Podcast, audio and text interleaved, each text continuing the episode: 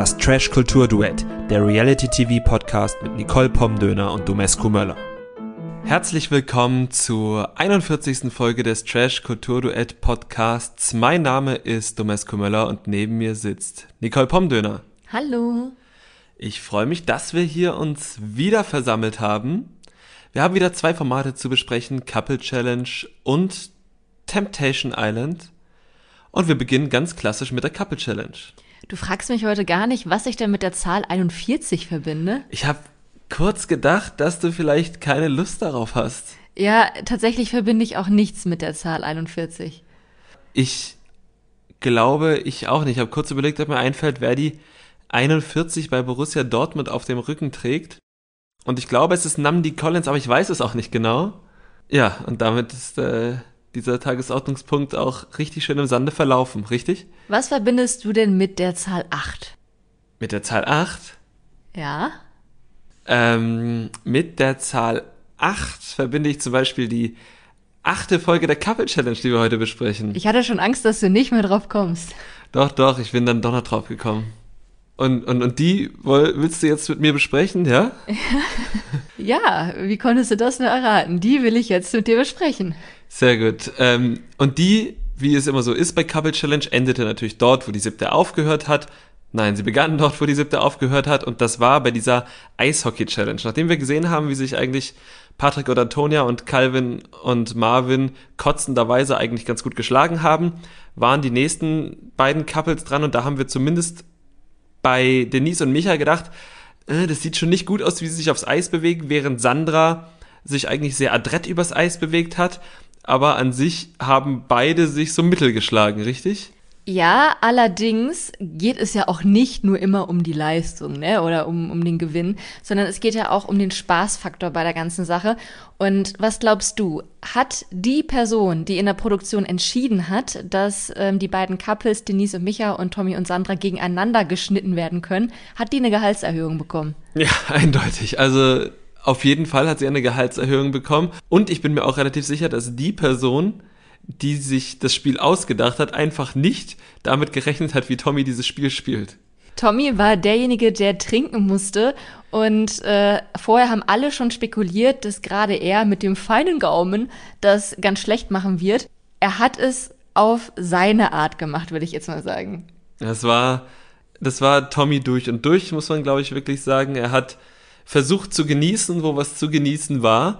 Und wo nichts zu genießen war, hat er jetzt auch nicht gesagt, ah, dann lieber schnell weg, sondern er hat halt das genossen, was da war, und zwar Sandras Eishockeyspiel. Ja, genau, so war das. Und es schien ja auch wirklich ganz amüsant sein, weil, also, Sandra hat ja auch, okay, Sandra hat Tommy schon dazu animiert, schneller zu trinken, aber hat jetzt auch nicht irgendwie gejammert oder halt den Eindruck gemacht, dass sie da jetzt schnell aus dem Tor möchte. Man hatte schon den Eindruck, dass Sandra jetzt nicht noch viele Tore fangen möchte, aber sie hatte es auch nicht eilig, da rauszukommen. Nee, sie hat ja auch im Nachhinein gesagt, dass ihr das wirklich Spaß gemacht hat. Und ich fand es wirklich sehr schön anzusehen, wie viel Spaß die beiden dann auch eben gemeinsam hatten, als es dann vorbei war und äh, ja, sie ihn dann spaßeshalber mit dem Hockeyschläger gejagt hat und so.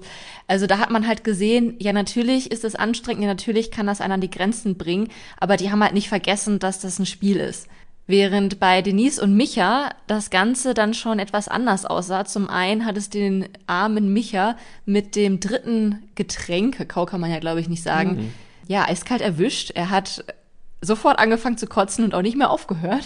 Es hat ihn richtig ausgeledert. Also ich habe ja einen schwachen Magen grundsätzlich bei vielen Dingen und ich nehme an, also ich kann mich da sehr gut reinversetzen. Du kriegst einfach was, was dich total rausbringt und dann kotzt man und kotzt man und kotzt man. Und Kakao hat ja auch wirklich die Eigenschaft, dass es einem sehr schwer im Magen liegt und einen sehr satt macht. Und ja, ich mhm. glaube, das kommt dann noch hinzu. Denise hingegen war ja im Tor und anscheinend hat ihre Schutzausrüstung, die alle anderen vorherigen im Tor stehenden auch hatten, bei ihr irgendwie nichts gebracht. Äh, sie hat zwei Pucks gegen den Kopf bekommen, die anscheinend trotz Helm sehr schmerzhaft waren. Sie hat auch an andere Körperstellen Pucks abbekommen und ja, hat sehr gelitten, sehr laut. Ja, und ich habe mir am Anfang halt nur gedacht, dass das vor allem daran lag, dass sie halt sehr unkomfortabel sich hingekniet hat. Also ist schon richtig, was Michael gesagt hat. Man muss sich so hinknien, damit die Beinschoner das Tor abdecken. Aber die Eishockey-Torhüter und Torhüterinnen, die das professionell machen, sind ja meistens nur eine sehr kurze Zeit in dieser Stellung, womit man den Boden dicht macht. Und Denise hockte da ja 10, 15 Minuten so. Na, sie hat im Nachhinein geschätzt fünf Minuten, also ganz so lange war es, glaube Okay. ich, dann doch nicht. Ja, okay. Wow, und in der Zeit hat Micha so viel gekotzt. Krass. Ja, auf jeden Fall hat sie da fünf Minuten lang gehockt. Auch das ist länger als professionelle Eishockey-TorhüterInnen normalerweise in dieser Position verharren. Also da kann ich mir vorstellen, dass das schmerzhaft ist. Wo ich mir allerdings nicht vorstellen kann, das hatte die nächste danach, ist offenbar Haut von ihrem Fingernagel. Nein, der Nagel selbst, da ist was Ah, okay. abgegangen oder also ich glaube, ihr Fingernagellack ist abgeblättert, was da jetzt beim Nagel selbst noch war, weiß ich auch nicht, aber das war der Beweis dafür, dass ein Puck trotz des riesigen Handschuhs ihren Daumen verletzt hat. Ah, okay, jetzt habe ich es geschnallt. Okay. Ja gut, wenn es blöd getroffen ist und es die Eishockey-Ausrüstung so alt ist, wie sie ja gerochen hat, wer weiß. Da will ich jetzt mich nicht, äh, mir nicht anmaßen, irgendwas zu sagen. Ich muss sie da auch, glaube ich, ein ganz kleines bisschen in Schutz nehmen, auch wenn ich ihr Verhalten im weiteren Verlauf der Sendung dann doch auch sehr, sehr anstrengend fand.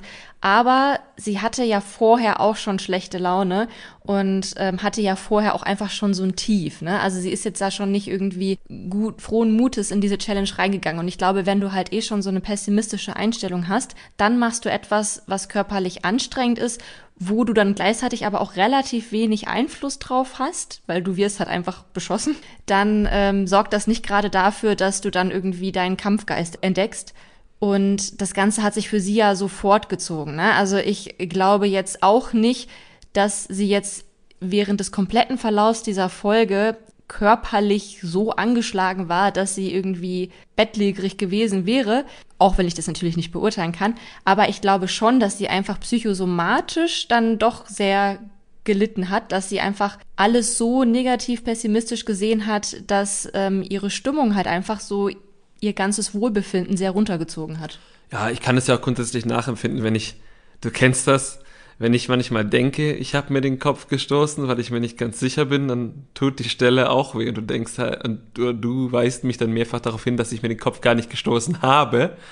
Äh, Das klingt jetzt ein bisschen verrückt, aber ja, Halten wir fest, Domescu wäre weder beim Trinken noch im Tor gut gewesen, denn äh, als Trinker hätte er sich dann auch alles komplett ausgekotzt und im Tor hätte er gedacht, dass er den Ball vielleicht verschluckt haben könnte. Nein, das geht nicht, weil ich habe tatsächlich mal in einem Kneipenquiz gelernt, dass die, wie heißen sie, diese, diese Gitterlöcher kleiner sein müssen, als ein Puck groß ist. Und dadurch, dass ich das mal bei einem Kneipenquiz gelernt habe, weiß ich, ich hätte den Puck nicht verschlucken können. Das, das ist schon mal beruhigend.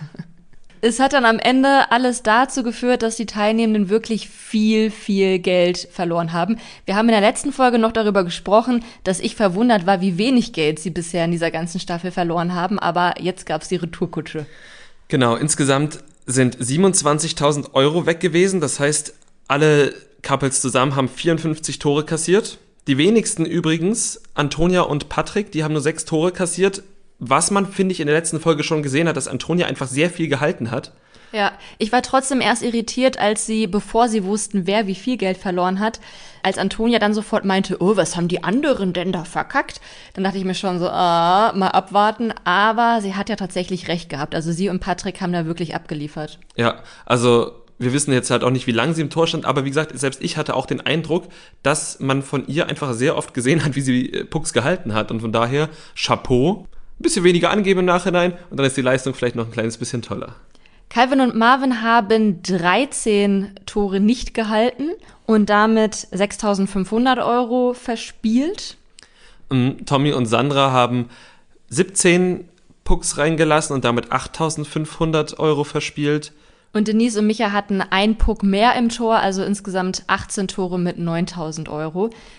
Denise und ich glaube auch Sandra haben, wie ich finde, berechtigterweise den Einwand gebracht, dass ja tatsächlich eigentlich nicht nur die Anzahl der Pucks zählt, sondern es auch interessant äh, es gewesen wäre zu wissen, wie viel Zeit sie denn insgesamt im Tor standen, weil die Anzahl der Pucks misst ja mehr oder weniger nur die Leistung derjenigen, die im Tor standen. Aber die Leistung derjenigen, die getrunken haben, ist damit ja nur indirekt irgendwie gemessen. Genau, das wird dann irgendwie dann schon ausgeblendet und ich kann mir schon vorstellen, dass Sandra und auch Denise mit am längsten im Tor standen, weil ich glaube, Micha sehr, sehr lange gekotzt hat und Tommy einfach ein Genießer ist. Ja, also bei den beiden hätte es mich auch sehr interessiert, wie wenig Tore Sandra gehalten hätte, wenn Tommy einfach mal in einem zügigen Tempo getrunken hätte. Aber vielleicht auch nicht, weil man hat dann auch tatsächlich schon gesehen, fand ich, so gut ich Sandras Performance als Eisprinzessin auch fand, dass man sehr oft gesehen hat, dass sie sehr gut dastand im Tor, aber irgendwie nie richtig hingezuckt hat, als es darum ging, den Puck zu halten. Aber ist ja auch egal. Insgesamt hatte sie einfach sehr viel Spaß dabei und der Spaß setzte sich ja auch im Laufe des Abends weiter fort. Und das trotz Denise schlechter Laune, denn zum Glück für die Teilnehmenden wurden Calvin und Tommy ausgewählt, dass sie separat voneinander ein bisschen Geld investieren durften. Und zwar durfte Calvin entscheiden, ob sie 1000 Euro für eine Flasche Wodka ausgeben wollen. Parallel musste Tommy entscheiden, ob sie 2000 Euro für ein Burger Barbecue ausgeben wollen. Und warst du bei einem der beiden überrascht, dass sie Ja gesagt haben? Nein, überhaupt nicht. Und ich war glücklich, dass sie Ja gesagt haben. Weil weißt du noch, letztes Jahr, als Fabio und Malisa sich für Nein entschieden haben, obwohl ihnen Pizza angeboten wurde? Das war sehr traurig. Das war sehr, sehr tragisch, ob, als ob das irgendwie einen Unterschied macht bei 54 oder 53.000. Sehe ich auch so. Zum Glück haben das alle anderen auch so gesehen. Tommy und Calvin wurden sehr für ihre Entscheidung gefeiert, auch wenn nicht alle so begeistert über den Wodka waren. Und das war die beste Party, die ich jemals bei Couple Challenge gesehen habe. Ja, ich war auch richtig, richtig glücklich, weil ich endlich diese Klassenfahrt-Atmosphäre hatte. Also natürlich gehört ja auch Zoff und ein bisschen hier und ein bisschen da zu jedem Reality-Format dazu. Da brauchen wir gar nicht drüber reden. Aber dass wir hier hinten raus, nachdem die sich alle zwischendurch nicht grün waren und auch teilweise ziemlich fies über Tommy und Sandra gelästert wurde, jetzt einfach, na nicht alle, aber zumindest die Bauern, und die Bäuerin, also, also Patrick und Antonia, Calvin und Marvin und Tommy und Sandra dann einfach zusammen gefeiert haben und mit Abstrichen dann auch Denise und Micha, wenn sie mal kurz da waren. Das Micha, würde ich sagen. Wenn Denise dabei war, hat sie eine Fresse gezogen und hat sich dann ja auch recht schnell wieder verabschiedet. Das stimmt. Aber auf jeden Fall die anderen sechs bis sieben einfach zusammen gefeiert haben. Das hat mir richtig gute Laune gemacht. Die haben, und die haben auch so richtig klassenfahrtmäßig gefeiert. Ein bisschen rumgegrödern. Antonia, die offenbar nicht so oft trinkt, war dann völlig besoffen und sagt, nein, nein, mir ist nicht kalt. Die minus 80 Grad da draußen, da kann ich auch in meinem normalen Pullover. Und dann legt sie sich hin und dann erwischt sie Tommy und Sandra beim Bumsen und kichert sich da einen ab, wie halt auf jeder Klassenfahrt. Ich fand das ganz hervorragend. Ja, ich auch. Es hat wirklich sehr, sehr viel Spaß gemacht. Ich fand es auch schön, dass sie noch eine zweite Flasche Wodka bekommen haben für 2000 Euro Schnabberchen. Und ähm, ich fand es sehr amüsant, als Tommy meinte, dass das ja sowieso Geld sei, das sie noch nicht haben. In dem Moment habe ich mir gedacht, ha, hoffentlich hat Tommy keine Kreditkarte. das stimmt, ja. Oder zumindest nimmt Sandra ihm, ihm sie hoffentlich weg, wenn er betrunken ist. Sie hatten auf jeden Fall alle sehr viel Spaß. Wir haben schon gesagt, Denise und Micha hatten nicht so viel Spaß, beziehungsweise hat Micha sich in dem Moment auch einfach gut um Denise gekümmert. Also das war natürlich, also ist eigentlich, glaube ich, selbstverständlich, aber es war ja trotzdem schön, nachdem die beiden sich auch so viel gestritten haben, dass er dann eben mit Denise zusammen ins Bett gegangen ist und sie gefragt hat, ob er irgendwas für sie tun kann und so. Also er hat da schon gezeigt, dass er sich um sie kümmert. Ja, auf jeden Fall. An der Stelle von Denise Mutter hätte ich daran jetzt nichts auszusetzen. Äh, am nächsten Morgen waren dann alle, nur nicht alle, aber einige ganz gut gezeichnet von dem vorherigen Partyabend. Vor allem Antonia konnte gar nicht von ihrer Tüte lassen und wir haben die nächsten Würger gesehen. Also so oft haben wir außerhalb des Dschungelcamps, glaube ich, noch nie jemanden im Fernsehen kotzen sehen oder so viele Leute kotzen sehen. Und auch ansonsten waren die Leute eigentlich ganz gut verkatert, ne? Genau. Auch Denise hat weiterhin Katerstimmung gehabt, wenn auch ohne Alkohol, ähm, hat sich irgendwie ganz schlecht gefühlt und hat vor allem irgendwie einen Sport draus gemacht, allen anderen zu beweisen, wie schlecht es ihr geht, indem sie von nichts anderem geredet hat und dann doch recht eindeutig die Mission verfolgt hat, nicht nominiert zu werden bei der späteren Exit Challenge. Ja, das fand ich krass. Ich dachte erst, weil ich verstehe gar nicht, warum RTL das so geschnitten hat. Die haben uns ja erst die Ausschnitte von den anderen gezeigt, die gesagt haben, oh, die will ja einfach nur nicht nominiert werden. Und dann haben sie uns erst Denise gezeigt, die wirklich gesagt hat, na, also wenn ihr mich nominiert, ich kann ja gar nicht, weil ich äh, bin ja gar nicht fit und ich war vorgestern fit, aber gestern jetzt nicht mehr. Und deshalb wäre das ja voll lächerlich, wenn ihr mich nominieren würdet, die ganze Zeit so. Und da habe ich gedacht, okay, warum schneidet RTL das so? Und warum kann sie nicht mal irgendwas subtil machen? Ja, das ist halt genau der Punkt, ne? Wenn sie jetzt einfach so gesagt hätte, oh, ich fühle mich halt wirklich dreckig, ich habe Kopfschmerzen, Schwindel, bla bla bla, dann wäre es ja gar nicht so das Ding gewesen. Ne? Also es gibt ja tausend Gründe, warum man sich nicht gut fühlt.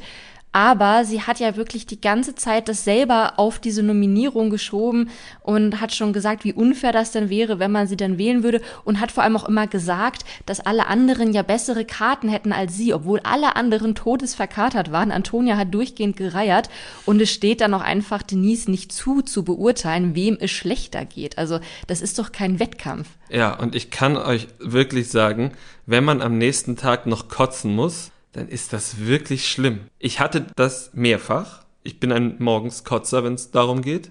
Und das ist nicht schön. Das kann sich über den ganzen Tag ziehen. Ja, ich, ich weiß das. Ich weiß. Ich, äh Denise konnte natürlich dann damit nicht die Nominierung abwenden. Sie hätte natürlich auch einfach vorher abbrechen können, aber aufgeben macht sie ja nicht. Und Micha hat ja sowieso kein Mitspracherecht. Dann gab es also die Nominierung und sie begann damit, dass Tommy und Sandra Calvin und Marvin gewählt haben, mit der Begründung, dass jeder mal in die Exit Challenge sollte. Calvin und Marvin waren eben noch nicht drin. Und die haben das auch wirklich ganz gut aufgenommen. Ne? Also sie haben sich, glaube ich, sogar darüber gefreut. Ja, die waren auch, glaube ich, damit einverstanden, weil sie auch damit gerechnet haben. Wahrscheinlich wurde am Abend vorher halt drüber gesprochen. Und Deshalb waren auch über alle anderen Nominierungen, die jetzt kommen, oder fast alle anderen Nominierungen, die Leute nicht sonderlich überrascht. Marvin und Calvin haben dann mit der gleichen Begründung Denise und Micha genommen, die auch noch nicht in der Exit Challenge waren. Patrick und Antonia haben Denise und Micha aus dem Grund genommen und dann standen Denise und Micha vorne. Und ich glaube, dort standen dann sechs Menschen, die damit gerechnet haben, dass jetzt Calvin und Marvin eine zweite Stimme bekommen. Aber es sollte anders kommen. Sie haben ihre Verbündeten Tommy und Sandra gewählt. Denise und Michael haben sich nämlich diesen Plan zurechtgelegt, dass Tommy und Sandra zwei Stimmen bekommen. Und zwar einmal eben die von Denise und Micha plus von Patrick und Antonia, wenn ich das richtig in Erinnerung habe. Und dass Calvin und Marvin eine Stimme bekommen sowie Denise und Micha eine Stimme. Und dass Tommy und Sandra sich demnach eben aussuchen können, mit wem sie in die Challenge gehen wollen und dann Calvin und Marvin auswählen. Genau, und so hat es Denise ja auch Micha gesagt, sie würden deshalb Calvin und Marvin nehmen, weil Denise ja so angeschlagen ist. Ich glaube, das hat sie tatsächlich so gesagt in der Situation, was ja völlig dämlich ist, weil Tommy und Sandra ja nur deshalb in deren Hirngespinst in die Challenge gekommen wären, weil sie die Stimme von Denise und Micha haben. Also, wenn sie dann von ihren vermeintlichen Verbündeten in den Rücken gefallen werden, dann entscheiden die sich doch nicht gegen die, die sie in die Challenge gewählt hat, nur weil sie halt verletzt ist. Also, weißt du, also es ist halt. Es ist halt wirklich, wirklich schlecht durchdacht und es war halt auch wieder so eine Denise Alleingang-Entscheidung. Sie hat ja auch wieder die ganze Zeit von ihrer Entscheidung gesprochen. Ich entscheide das, wo Micha sie sogar schon unterbrochen hat und meinte, äh, wir entscheiden das, aber man hat halt vorher schon gesehen, dass es Denise ein Mann war. Und ja, dementsprechend überrascht waren auch alle anderen sechs Teilnehmenden. Der Plan ist dann aber leider natürlich nicht aufgegangen, denn es habe nicht Tommy und Sandra die zwei Stimmen bekommen, sondern Denise und Micha. Genau. Und dann hatten wir Denise und Micha, die auf jeden Fall in die Challenge müssen. Und Tommy und Sandra haben eine Stimme und Calvin und Marvin haben eine Stimme. Ja, und wie wird die Situation jetzt aufgelöst? RTL hat ein paar Umschläge hingelegt und ganz offenbar wird es darauf hinauslaufen, dass Micha und Denise aus diesen Umschlägen eins der drei anderen Paare rausziehen, was dann in der letzten Exit Challenge gegen sie antreten muss. Genau, also es wird anscheinend gelost. Und das macht das Ganze natürlich nochmal spannender. Und jetzt ist natürlich auch die Frage, schaffen Denise und Micha das dann vielleicht sogar doch in der Exit Challenge. Ne? Ich meine, das sind dann die einzigen, die nicht verkatert sind. Wir werden dann auch sehen, wie fit Denise tatsächlich ist oder wie viel der, das Adrenalin dann doch auch hilft. Aber ich kann mir vorstellen, wenn sie zum Beispiel Antonia und Patrick dann auslosen, mit einer Antonia, die durchgehend am Kotzen ist, das wäre dann schon schwierig. Ja, also wenn ich die Produktion wäre, ich würde denen auf jeden Fall nochmal so ein Schlüsselring-Spiel geben, um zu gucken, wie gehandicapt Denise nun wirklich an ihrem Daumen ist. Schon ein bisschen fies. Wir haben auf jeden Fall im Teaser gesehen, dass es da noch heiß hergehen wird. Ähm, es wird wieder gestritten. Die Challenge wird auf jeden Fall spannend und wir werden sehen, wer sie denn dann meistern kann. Ich nehme an, du würdest dir jetzt schon auch wünschen, dass Denise und mich herausfliegen, oder? Wir haben sie jetzt, glaube ich, schon in zwei bis drei Folgen als unser Worst Couple gekürt. Und ich kann sehr gut damit leben, wenn die drei anderen Couples im Halbfinale stehen, also oder in, in den, in, also in die Finalfolge gehen. Es ist ja auch tatsächlich dann am fairsten, wenn man nur auf die Leistung guckt. Ne? Die drei haben ja auch, also die anderen drei haben ja auch wirklich am besten als Team funktioniert, haben, glaube ich, ganz gute Leistung erbracht in den Challenges. und äh, Denise und Micha jetzt auch nicht immer nicht. Aber mhm. man hat da ja schon einen deutlichen Unterschied gemerkt. Ja, und sie machen mir auch einfach am wenigsten Spaß. Also bei ihnen stimmt das Gesamtpaket einfach nicht. Bei Patrick und Antonia, die wissen alle, die uns zuhören, bin ich jetzt auch nicht der größte Fan von, aber die haben mich in den letzten Wochen durchaus einfach mit ihrer Leistung auch überzeugt. Und es geht bei einem sportlichen Wettbewerb am Ende ja auch immer ein bisschen um die Leistung. Dass sie ein bisschen bescheidener sein könnten, es steht auf einem anderen Blatt. Von einem Format mit gut und weniger gut funktionierenden Teams zu dem nächsten Format mit eher weniger gut funktionierenden Teams. Temptation Island, da sind wir bei Folge 3, richtig? Richtig? Was Co verbindest du mit der 3? Ähm, mit das war eine rhetorische okay, Frage. Okay, pardon. Dann gehen wir gleich ins Thema und das Thema heißt natürlich erstmal, worauf haben wir uns da eingelassen? Also nicht wir, sondern Mark Robin und Michelle, die offenbar beide sehr, sehr damit strugglen, in diesem Format dabei zu sein. Ja, die, da sind ein paar Tränchen geflossen. Witzig fand ich vor allem, als Michelle ihre Tränchen vergossen hat, wie die vollkommen betrunkene Jessie versucht hat, sie zu trösten das hatte einfach so krasse Teenie-Party-Vibes. Und ich, ich weiß nicht, ob du das schon mal erlebt hast. Vielleicht eher nicht, weil du ein Mann bist. Mhm. Ich habe das schon sehr oft erlebt, entweder selbst oder bei einer Freundin, dass man vielleicht ein bisschen zu viel getrunken hat, ein bisschen zu sehr sich reinsteigert in irgendwelche Teenie-Dramen und dann heult und heult und sich gegenseitig besoffen irgendwie tröstet und am nächsten Tag weiß man gar nicht mehr, was da überhaupt los war. Ich fand auch wirklich schön, als Michelle Jessie sogar noch gefragt hat, ob sie betrunken ist und sie dann gesagt hat, nein, und du ganz genau in dem Gesicht gesehen hast, dass sie versucht, sich zu konzentrieren, um nicht betrunken zu wirken. So gucke ich wahrscheinlich auch an der Verkehrskontrolle dann oder so. Ja, also es hat Michelle, glaube ich, nicht ganz so viel gebracht, aber es war trotzdem ein süßer Move von Jessie. Ja, und ich muss halt sagen, dass Michelle eben darüber nachgedacht hat. Also ich fand, das ist ein Gedanke, den hatte, zumindest nicht, dass ich wüsste, noch kein Paar. Ob Jessie betrunken ist? Nee, nee, nee. Also da, das Problem, das sie mit ihrer Teilnahme bei Temptation hat, das kam relativ früh, aber dass sie halt merkt, ja, Kacke, warum bin ich hier? Klar, sie wollten wahrscheinlich ein bisschen Instagram, sie wollten noch ein Abenteuer, aber die sind seit sechs Jahren zusammen und dann denkt sie darüber nach, was ist, wenn ihm in den zwei Wochen, die wir wirklich voneinander abgeschnitten sind, irgendwas vermeintlich auffällt in was er sich dann reinsteigert und dann die ganze Beziehung in Frage stellt. Ich finde das spannend, weil wann ist man wirklich zwei Wochen voneinander getrennt und kann nicht miteinander WhatsApp schreiben oder sich mal anrufen oder eine Postkarte schicken. Das einzige, was du siehst, sind Bilder, die gehässige RTL-MitarbeiterInnen zusammenschneiden und dir auch noch quasi einen Floh ins Ohr setzen, weißt du? Und und dann halt eben noch mit bezahlten Menschen, die die Aufgabe haben, dich auseinanderzubringen oder zumindest ein paar Feuer zu legen. Ja, genau. Und ich kann mir halt schon vorstellen, dass man in so einer Situation wirklich auch an der stabilsten Beziehung zweifelt, weil man immer denkt, was könnte denn sein? Wir können uns ja gar nicht aussprechen zwischendurch. Weil ich glaube, in stabilen Beziehungen ist es so, dass wenn irgendwas komisch ist, dann spricht man sich halt aus, aber das geht zumindest in diesen zwei Wochen nicht. Und dieses dieses Gehirn, was wir Menschen haben, ist teilweise so viel fähig, dass man, glaube ich, da in zwei Wochen aus sehr kleinen Sachen sehr viel machen kann. Und ich glaube, dass Michelle diese Angst gepackt hat und ich kann das sehr gut nachvollziehen. Da kann ich jetzt, glaube ich, schon mal vorweggreifen. RTL greift das natürlich auch mit auf, indem sie beiden keine Bilder voneinander zeigen. Also jetzt beim ersten Lagerfeuer hat Michelle nichts von Mark Robin gesehen und Mark Robin nichts von Michelle. Und das war ja eigentlich auch vorherzusehen, weil das ist ja eine Strategie, die sie jetzt schon seit mehreren Staffeln fahren dass die harmlosesten Paare eben sehr lange nichts voneinander sehen. Und das kann das Ganze natürlich auch nochmal anfüttern und das Gedankenkarussell noch mehr zum Schwingen bringen. Mhm. Also sind wir auf jeden Fall sehr gespannt, was sich da noch entwickelt.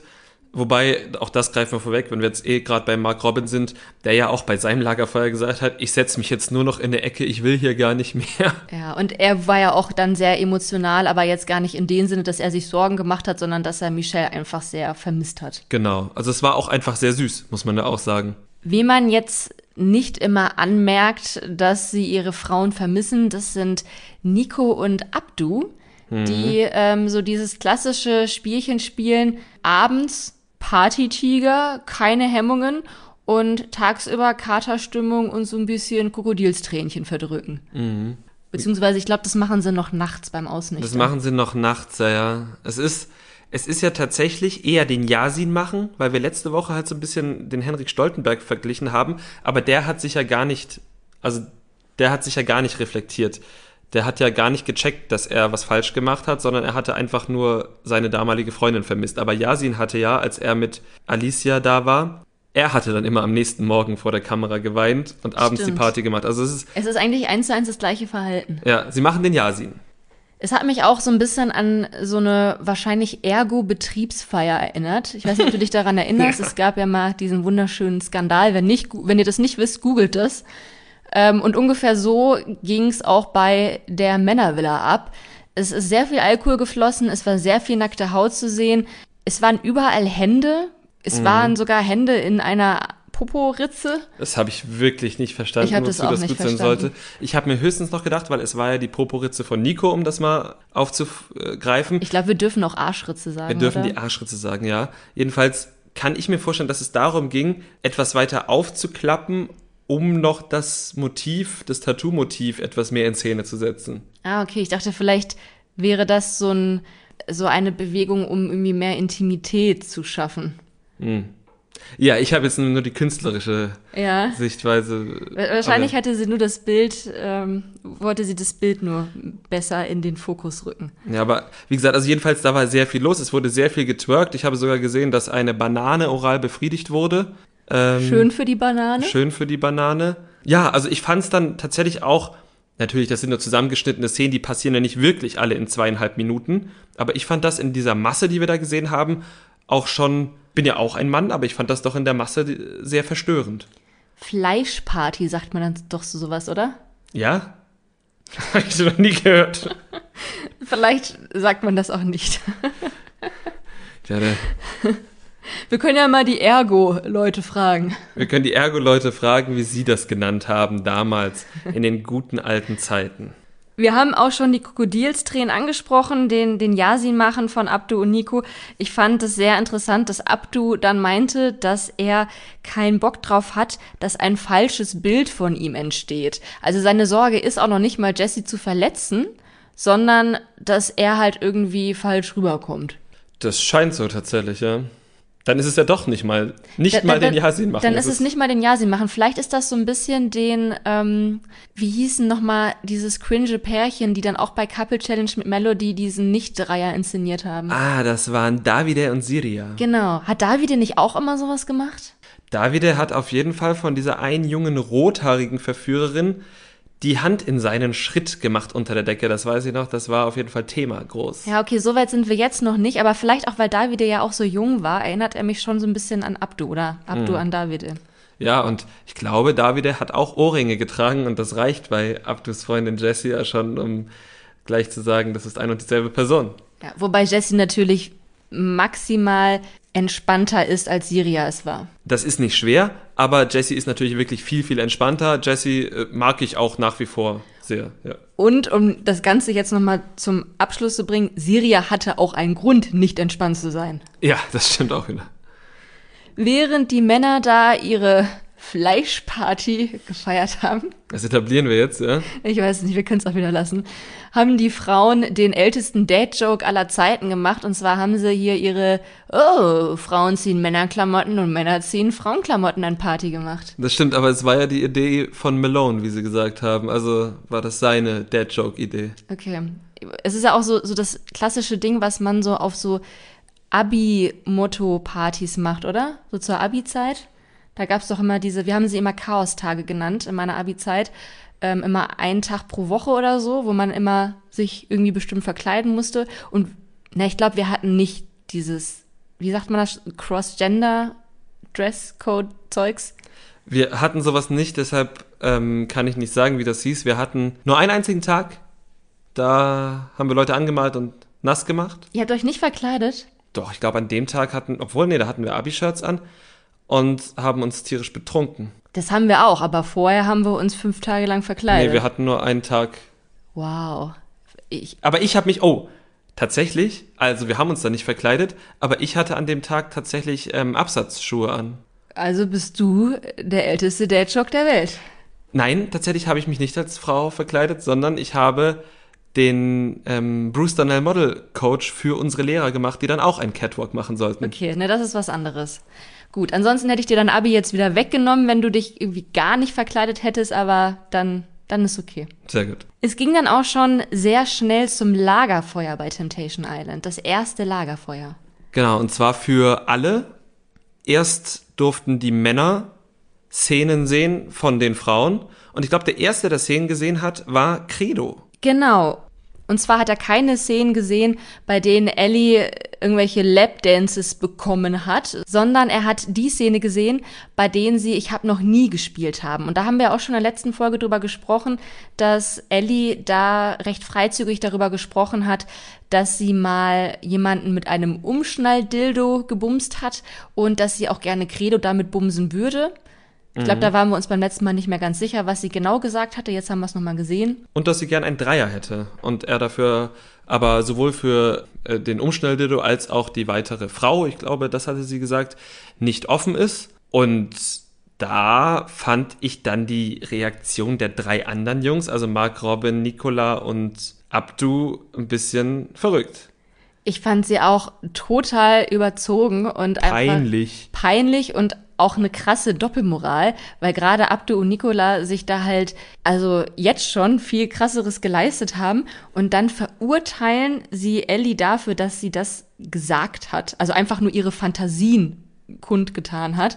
Und ich finde, Credo hat da sehr korrekt reagiert. Also wir hatten ihn ja bei der ersten Folge auch so ein bisschen auf dem Kieker und mich hat er jetzt dann doch von seiner sehr coolen Reaktion überzeugt. Also ich glaube, er war verunsichert von der Reaktion der anderen Männer, aber er hat dann halt zu Ellie gestanden, meinte ja, er hat sie schon so offen kennengelernt und er fand das jetzt auch gar nicht so schlimm. Und selbst als Lola nochmal nachgepiekst hat und meinte, ja, wusstest du, dass sie mit eurem Sexleben nicht zufrieden ist, was ich auch, glaube ich, bisschen übertrieben finde. Fand ich auch übertrieben gefragt, ja.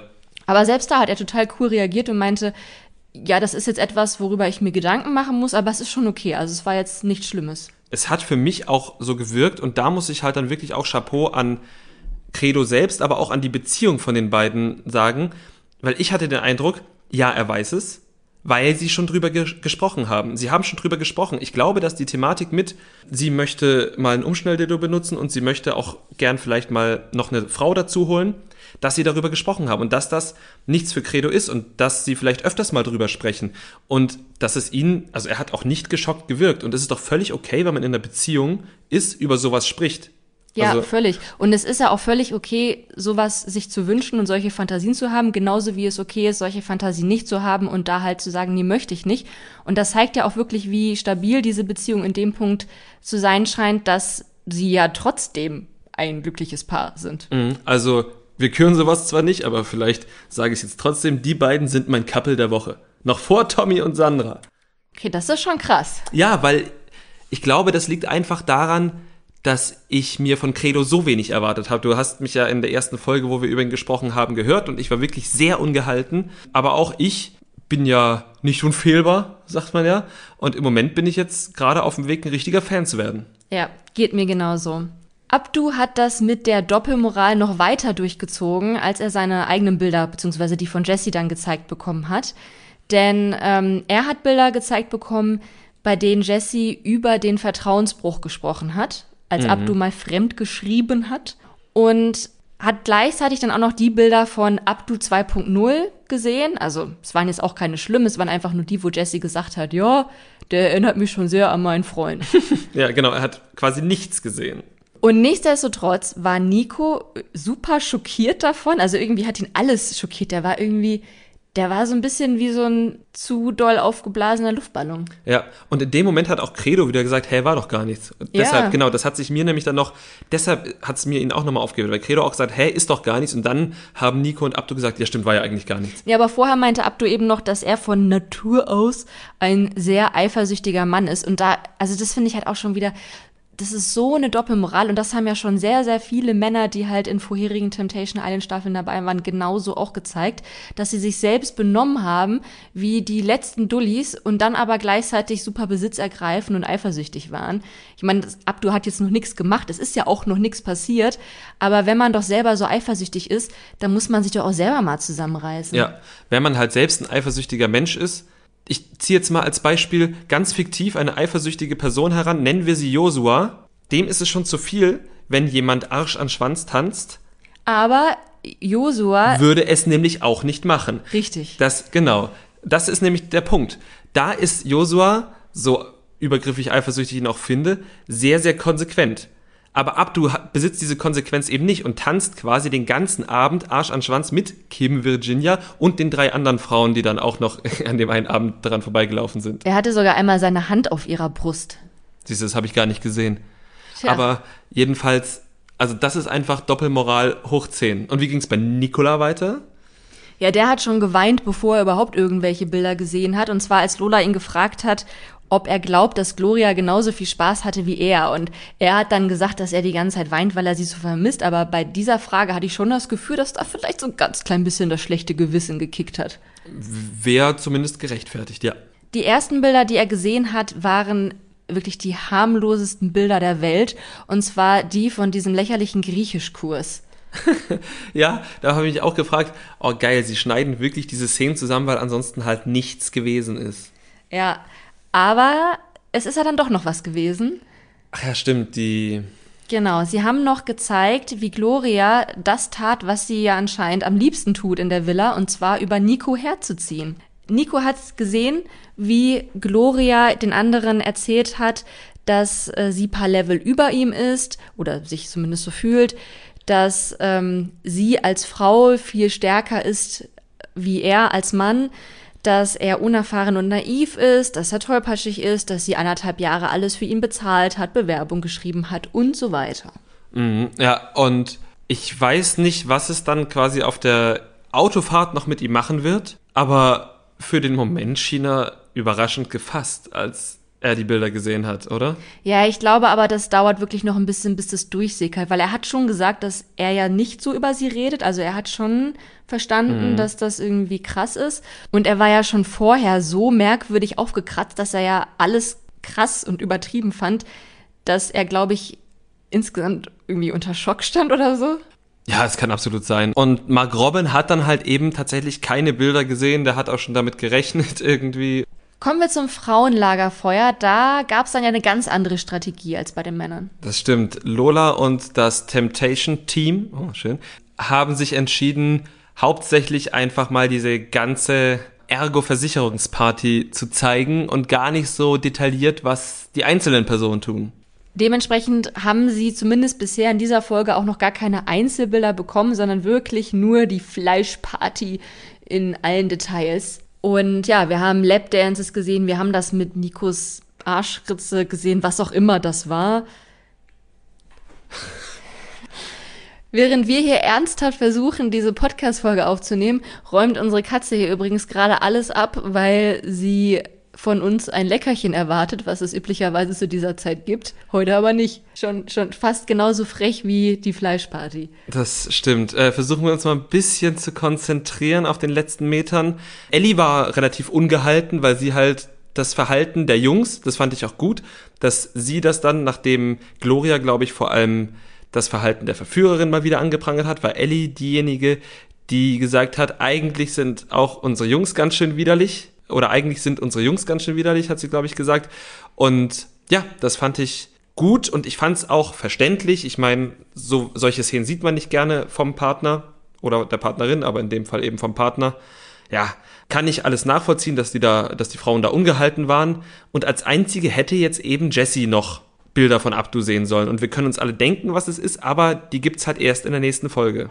Ich fand aber Jessys Reaktion auf die Fleischparty schon genial, weil sie da halt wirklich einfach mit so einem Pokerface saß und einfach nur meinte, oh, ich bin überrascht. Ja, stimmt, das war, das war richtig gut. Ja, währenddessen ist Gloria eben vor allem sehr, ähm, wie hast du es so schön gesagt, ausfallend geworden und hat wirklich ein erschreckendes Repertoire an Beleidigungen über ihren Mann losgelassen. Also da war wirklich alles dabei von er ist ein Stück Scheiße über ja, ich will das alles gar nicht wiederholen, aber also das waren wirklich Worte, die will, glaube ich, keine Person jemals über sich hören und erst recht nicht von einer Person, die einen eigentlich liebt. Nee, also ich möchte das äh, nicht von dir hören, falls du mal vorhast, das zu sagen. Es steht nicht auf meiner Bucketlist. Bevor wir zum Ende kommen, möchte ich noch einmal ganz kurz was zu Ellie sagen, weil du sie jetzt ja auch gerade schon so schön gelobt hast. Ähm, bevor sie die Bilder gesehen haben, hat Lola ja auch schon gefragt, was sie jetzt hier irgendwie erwarten oder was für sie denn jetzt besonders schlimm wäre und sowas. Und äh, während Gloria dann schon wieder dieses Talent bewiesen hat, ihren Mann gleichzeitig zu loben und zu beleidigen, hat Ellie ganz trocken gesagt, dass sie es blöd fände, wenn ihr Mann oder ihr Freund schlecht über sie oder ihre Beziehung sprechen würde. Und ich finde, damit hat sie das auch wieder auf den Punkt gebracht. Also natürlich ist es sehr, sehr unschön zu sehen, wie die sich da alle wie die Tiere verhalten.